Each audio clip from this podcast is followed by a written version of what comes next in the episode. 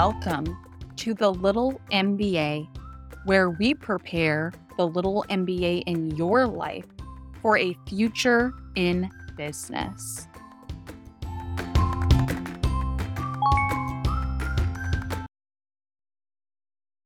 On today's episode of our podcast, we have the pleasure of welcoming John Coveyou.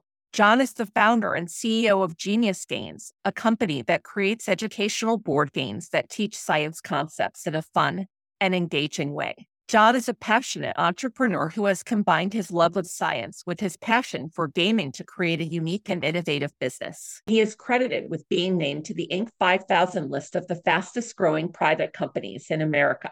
Today, we'll be speaking with John about his journey as an entrepreneur, the challenges he faced along the way, and the lessons he has learned about building a successful business. John, you are an awesome entrepreneur in person. Fill me in on your experience. Sure. Starting way back, my brother and I would shovel driveways in the wintertime. And I realized he could make some money by putting the piece of equipment to work and um, doing some manual labor. And fast forward to high school, I started mowing lawns. It was very traditional and typical for kids to do mow lawns and rake leaves.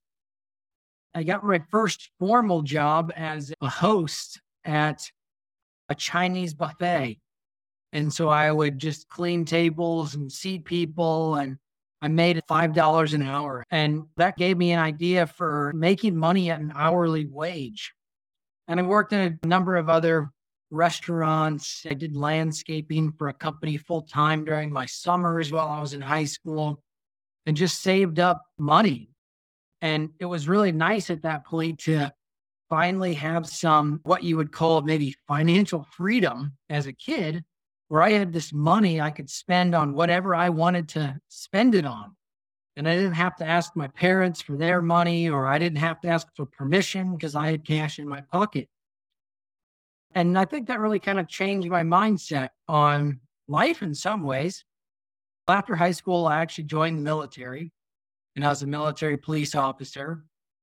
And I learned what really hard work was, painful work. And I decided that military is not what I wanted to do my whole life. When I got out of the military, I got a degree in biology and a master's degree in engineering. And I worked as an engineer for a while. I learned that I'm in a really specific technical skill set will pay me more money um, but I also was really struggling with do I want to do this the rest of my life? Because I had a lot of ideas for different businesses I wanted to start.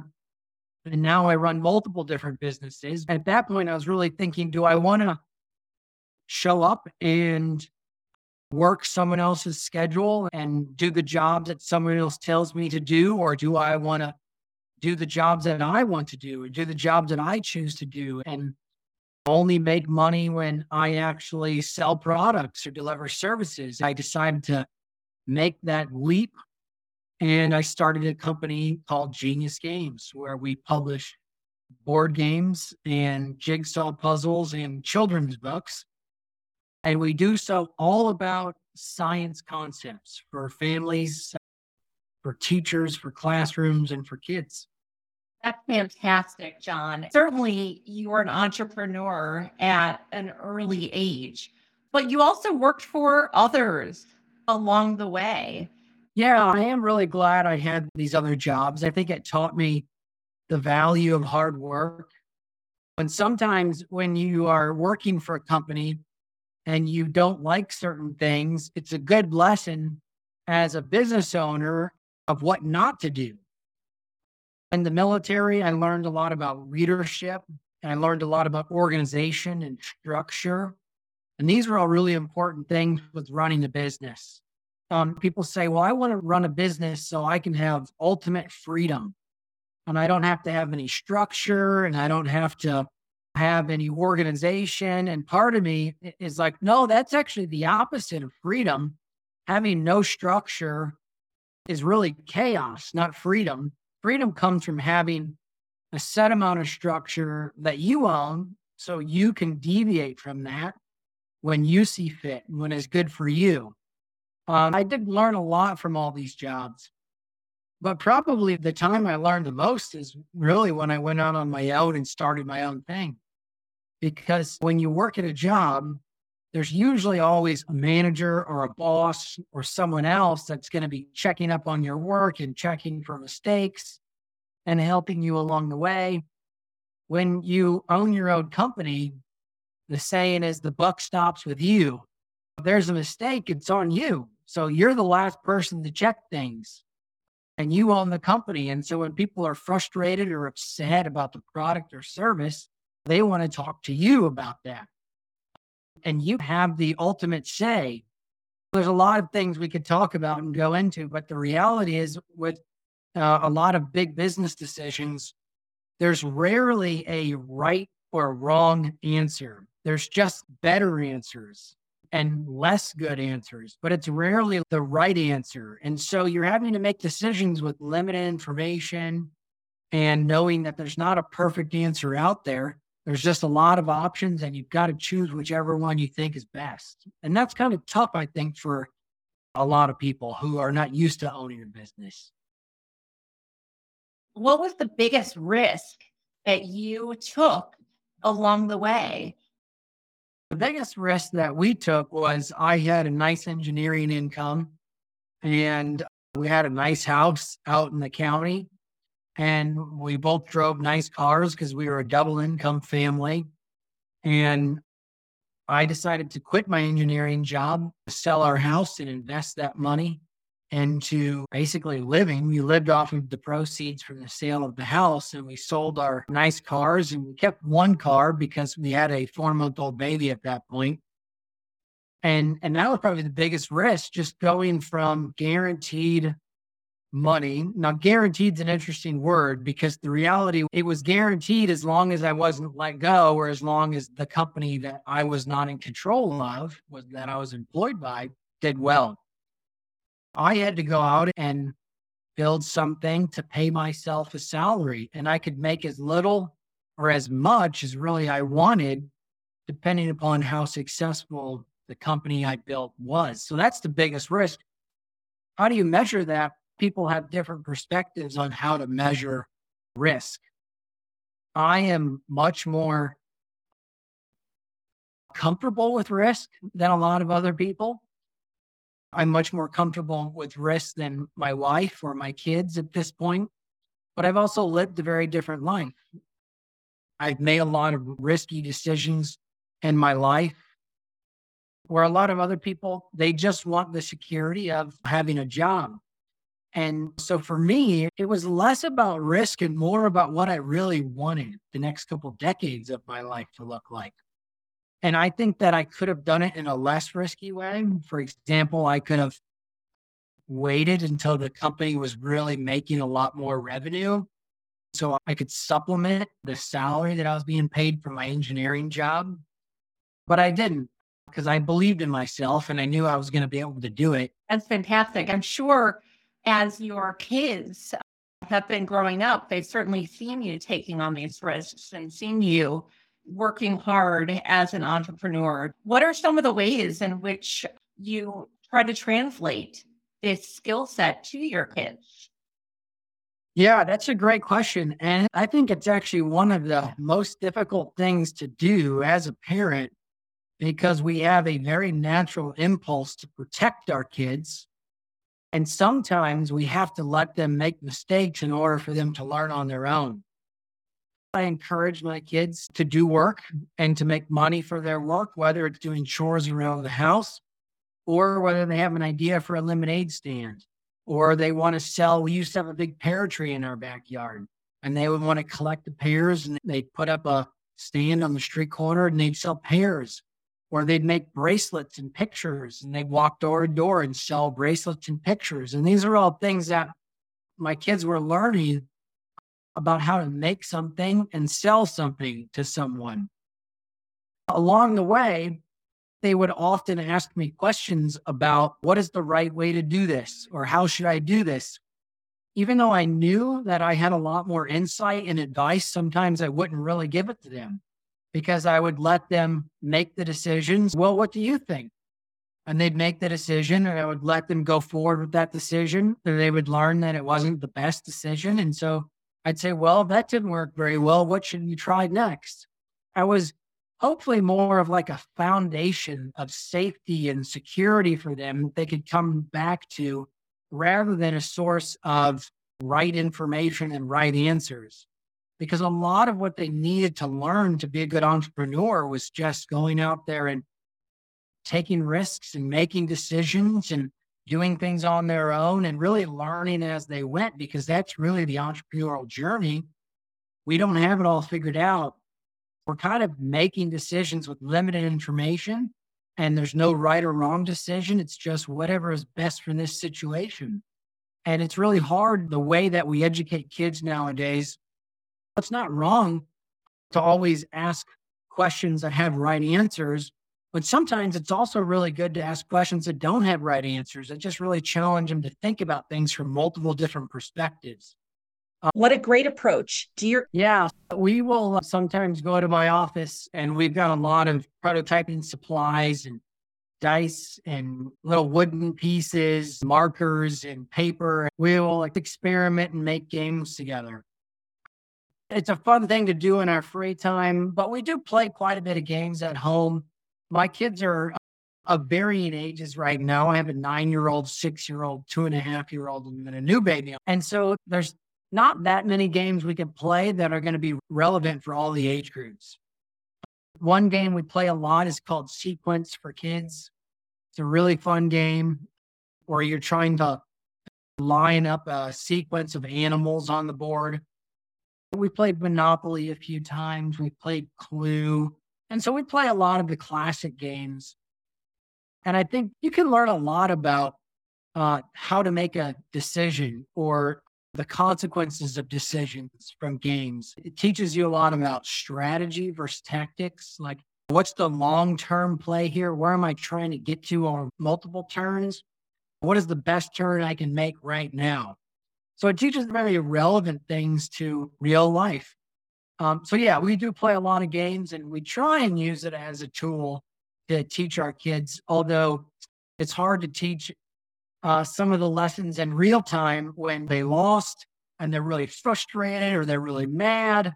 And then I'll try and teach them a lesson about this later when they're not so worked up or mad. Absolutely. I know how that goes. So, are you playing board games all day, every day? Yeah, I wish it was playing board games all day. That would be a lot more fun. I've really structured my week so that I have slots of time to do very specific activities. It's also referred to as time blocking.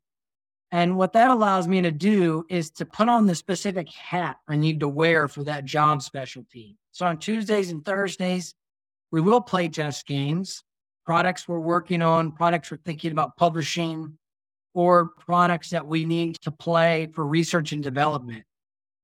The rest of the time, though, every morning we have a huddle. And the huddle, the whole team comes together and we talk about what we've accomplished the day before, what we're going to accomplish that day, and then any issues or hurdles we have that we need help from others with. Then once a week, the leadership team will sit down and spend an hour and a half going over what's working well, what needs improvement. We track a number of KPIs, key performance indicators, and they're just numbers that tell us are we doing well or are we not doing well? Is revenue, so how much money we're making, is it growing? Is it on target to where we want it to be? How much money left over after we pay most of our bills? Is that where it needs to be? Are we selling enough units? Are we calling enough retailers and asking them to order? Each week we have that meeting we call it a weekly workshop because I don't like the word meeting because, you know, it has a bad connotation. I like the word workshop because it sounds fun. So we do that. The rest of the week, I'll spend a lot of time working with my staff or researching new retailers to reach out to. Most of the time for a CEO is putting out fires. So lots of issues come up when you are building a company, whether it's issues with one of your products or issues with the shipping or issues with a team member or issues with your processes.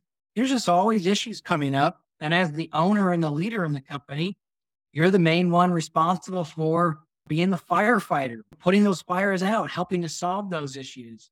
That's probably what I spend most of my time on outside those structured time blocking times for the team or for product development or for operations and finance. Is just putting out fires and solving problems. Excellent. Tell me a little bit more about the courses that really inspired you when you were young. Yeah, that's a great question. I didn't do really that well in school when I was younger. I was maybe an average student, maybe a little bit above average. But I think that's really key because I think that there's this misconception that you have to do really well in school in order to own a business or be successful in life. The reality is that some students really struggle with certain things in school, whether it's learning certain topics or whether it's social anxiety or whether it's after school activities or sports. Traditional school is set up to have almost every opportunity available. And you can only be good at some of them, not all of them. And early on, I think I was really trying to figure out what I really wanted to be when I grew up and trying to figure out what I was good at. And I was okay at math. I really enjoyed science, but I also wasn't the best. I think the things I really liked were like shop class because you could build things and make things. And I also took a home economics class where they taught you how to sew and taught you how to cook.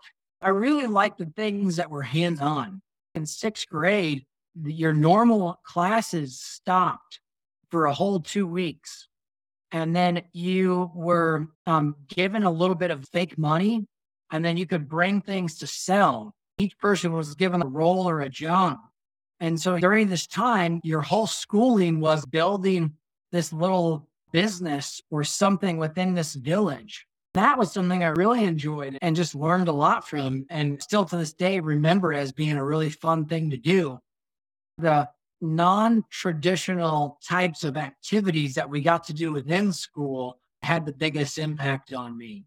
I think it's tough for a lot of kids, especially for me, to just sit at a desk and then do my homework or sit at a desk and just read the material and just focus. I always wanted to be up and doing something and have my hands on something. That's great. I love experiential learning. And in our school district, we have something called Idea Lab that's all experiential. So whether it's building cardboard arcades, creating businesses, having speakers in to speak about different topics like supply chain or architecture, et cetera. So important to expose kids to business careers and experiences that are going to further their knowledge base. It sounds like you created a retailer. You were selling items, just like the business model that you have today yeah. for Genius Games. So you have about 40 different products. And so, how do you know before you launch a product which one is really going to be the big game, the most popular game? How do you know it's going to be successful? There's two answers to that. One is a bit more pessimistic, uh, and that is you don't really know until you launch it. Some of what we find out with publishing games is every new product is a little bit of a risk. We're going to put some money in, we're going to manufacture the game, we're going to get it out there, and we won't know for sure how well the game will sell until we see how well it sells. That's the first answer. But the second thing is we just do a lot of testing. And so we will get a lot of feedback from people who play games. We'll send prototypes out to reviewers and to our audience to play a game and to give feedback on the names and the colors and the images and the wording so that we can really hone in and get that product right. And if it sounds like we're getting a lot of negative feedback about the experience that people have, then we usually don't really pursue it much further. But if we're getting a lot of positive feedback, that's when we know, I think we have something here that's worth pursuing. If people are having a really good time and having fun, then we know it's probably going to do better. But if people are bored and they're talking to other people and they're looking at their phone while they're playing the game, that probably means it's not something that's that great. That's how we get an idea about whether it's going to be a good product or not. But really, at the end of the day, until we get it on the market and start selling it, there's no guarantee that it's going to be a great seller. Interesting. How many people are part of this network of reviewers that are weighing in on how great the product is before you launch? Yeah, over the past 13 years, we've probably collected five or 600 different people across the US who will perform that kind of function. Now, not all of them look at every game. If we have a new product, we'll send it out to a subset of that audience or we'll email a subset of that audience. And maybe 10 or 20 of them will respond and say, Yeah, I really like that topic or I really like that idea, or I really like that concept. And so I'd be willing to play it or to give some feedback on it. Um, so even though it's a large amount of people in general, when we actually is, are looking for feedback, we try and narrow, narrow it down. What advice would you give to somebody out there, perhaps one of our listeners, maybe one of their kids or grandchildren? What would you share with them in terms of one thing you need to do or know to start their own board game? Yeah. If you want to start your own board game, I'd say that the number one thing to do is to make a prototype and to get that prototype in front of people and then listen to their feedback. Most people, when they make a product, they get kind of defensive when someone tells them something that could be improved with that product. But the reality is that product is only going to be as good as you are a good listener. Because if the people that are going to use the product and experience the product and pay for the product, if they're giving you feedback on what they think could be better about it, well, you should listen to that because those are the people that are actually going to buy it. Um, I think that's the toughest thing. So make a prototype, get it in front of some people, get feedback on what could be improved, and then just iterate on improvements. Improve the product, put it in front of more people, get more feedback, improve the product, get it in front of more people. And the way I like to think about it is let's say that you really want an A in class and you've had 10 tests over the past year. And most of the averages of all your tests is right around 90%, right? So you're close to an A but you've got this one assignment and this one test that you really bombed. You did a 20% or a 30% on. Well, that one assignment is going to drive down the average of all of your tests combined, right? So if you're able to go back and fix any one thing, any one test, you shouldn't fix the one that you've already done really well on. You should fix the worst one, right? The part that's the most frustrating, the part that's the most confusing in your product. And that will increase the overall average of your test scores. And that'll hopefully bring you up to an A. Well, the same thing with a product. I like to say focus on the worst part, the most confusing part, the most frustrating part first, because that will bring up the average experience of the product in general. Great. That is really helpful. In terms of those frustrations and challenges that you faced early on, what is something you wish you had known when you started out on your entrepreneurial journey? Yeah, that's a great question. I wish I would have known that most good advice is out there for me to find if I'm just willing to put myself out there and ask questions and ask for help. I think a lot of times we feel like um, we have to know all the right answers ourselves. Otherwise, we're going to be a failure or we are a failure. And I don't think that's the reality, but I think I had that mindset that I had to do it all myself. I had to figure out myself. With school, if someone helps you with your homework, it's considered cheating.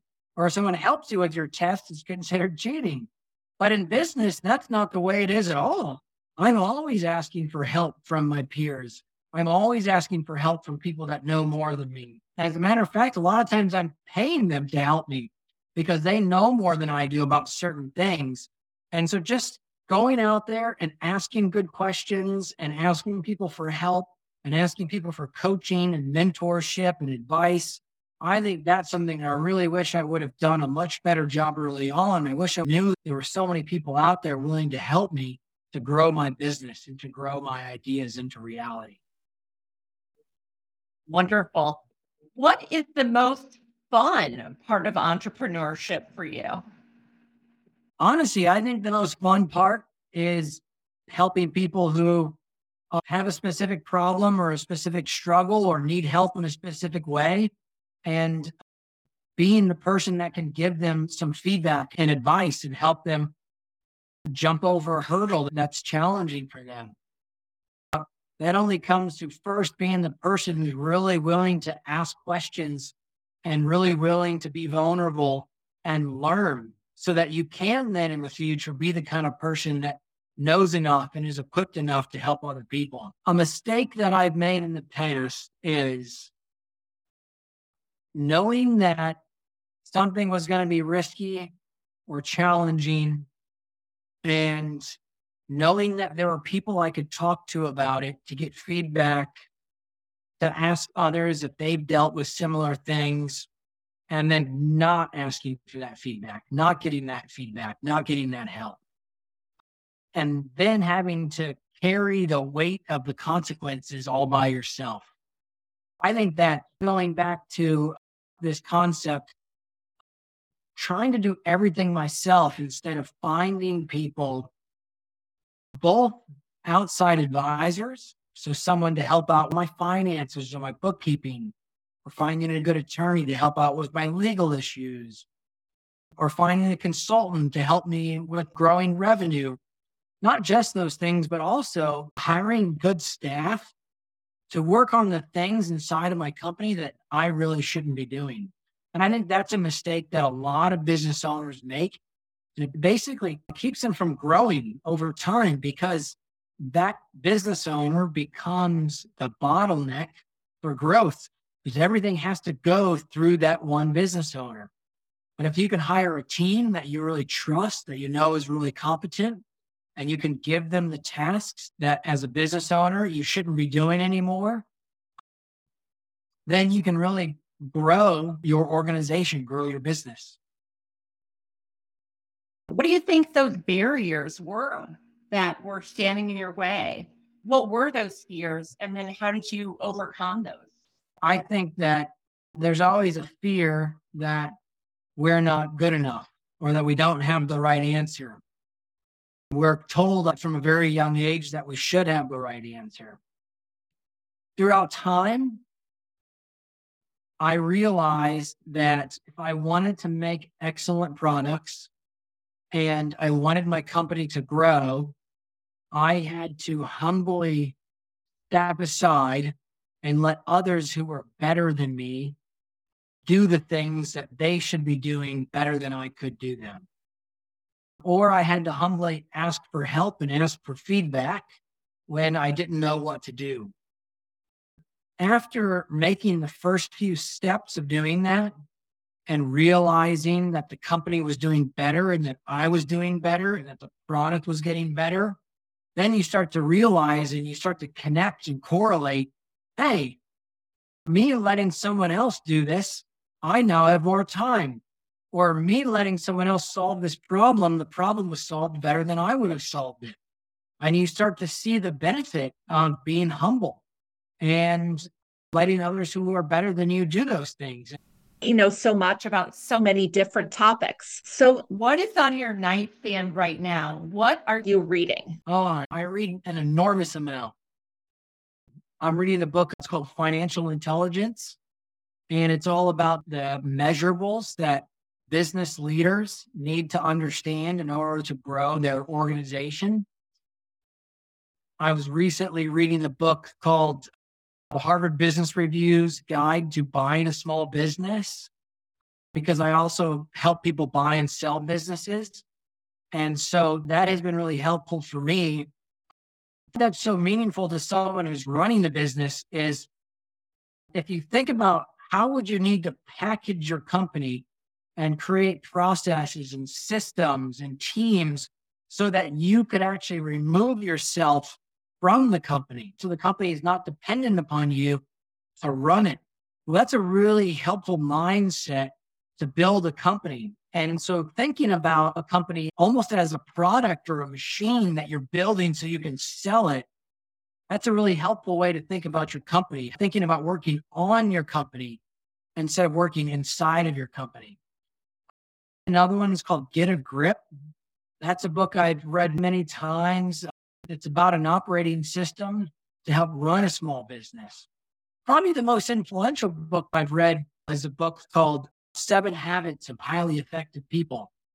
That one is just really good to help you think critically and take a look at yourself and uh, make sure you're really prioritizing the things you need to be prioritizing and asking the right questions and being the leader that you can be to run a healthy organization.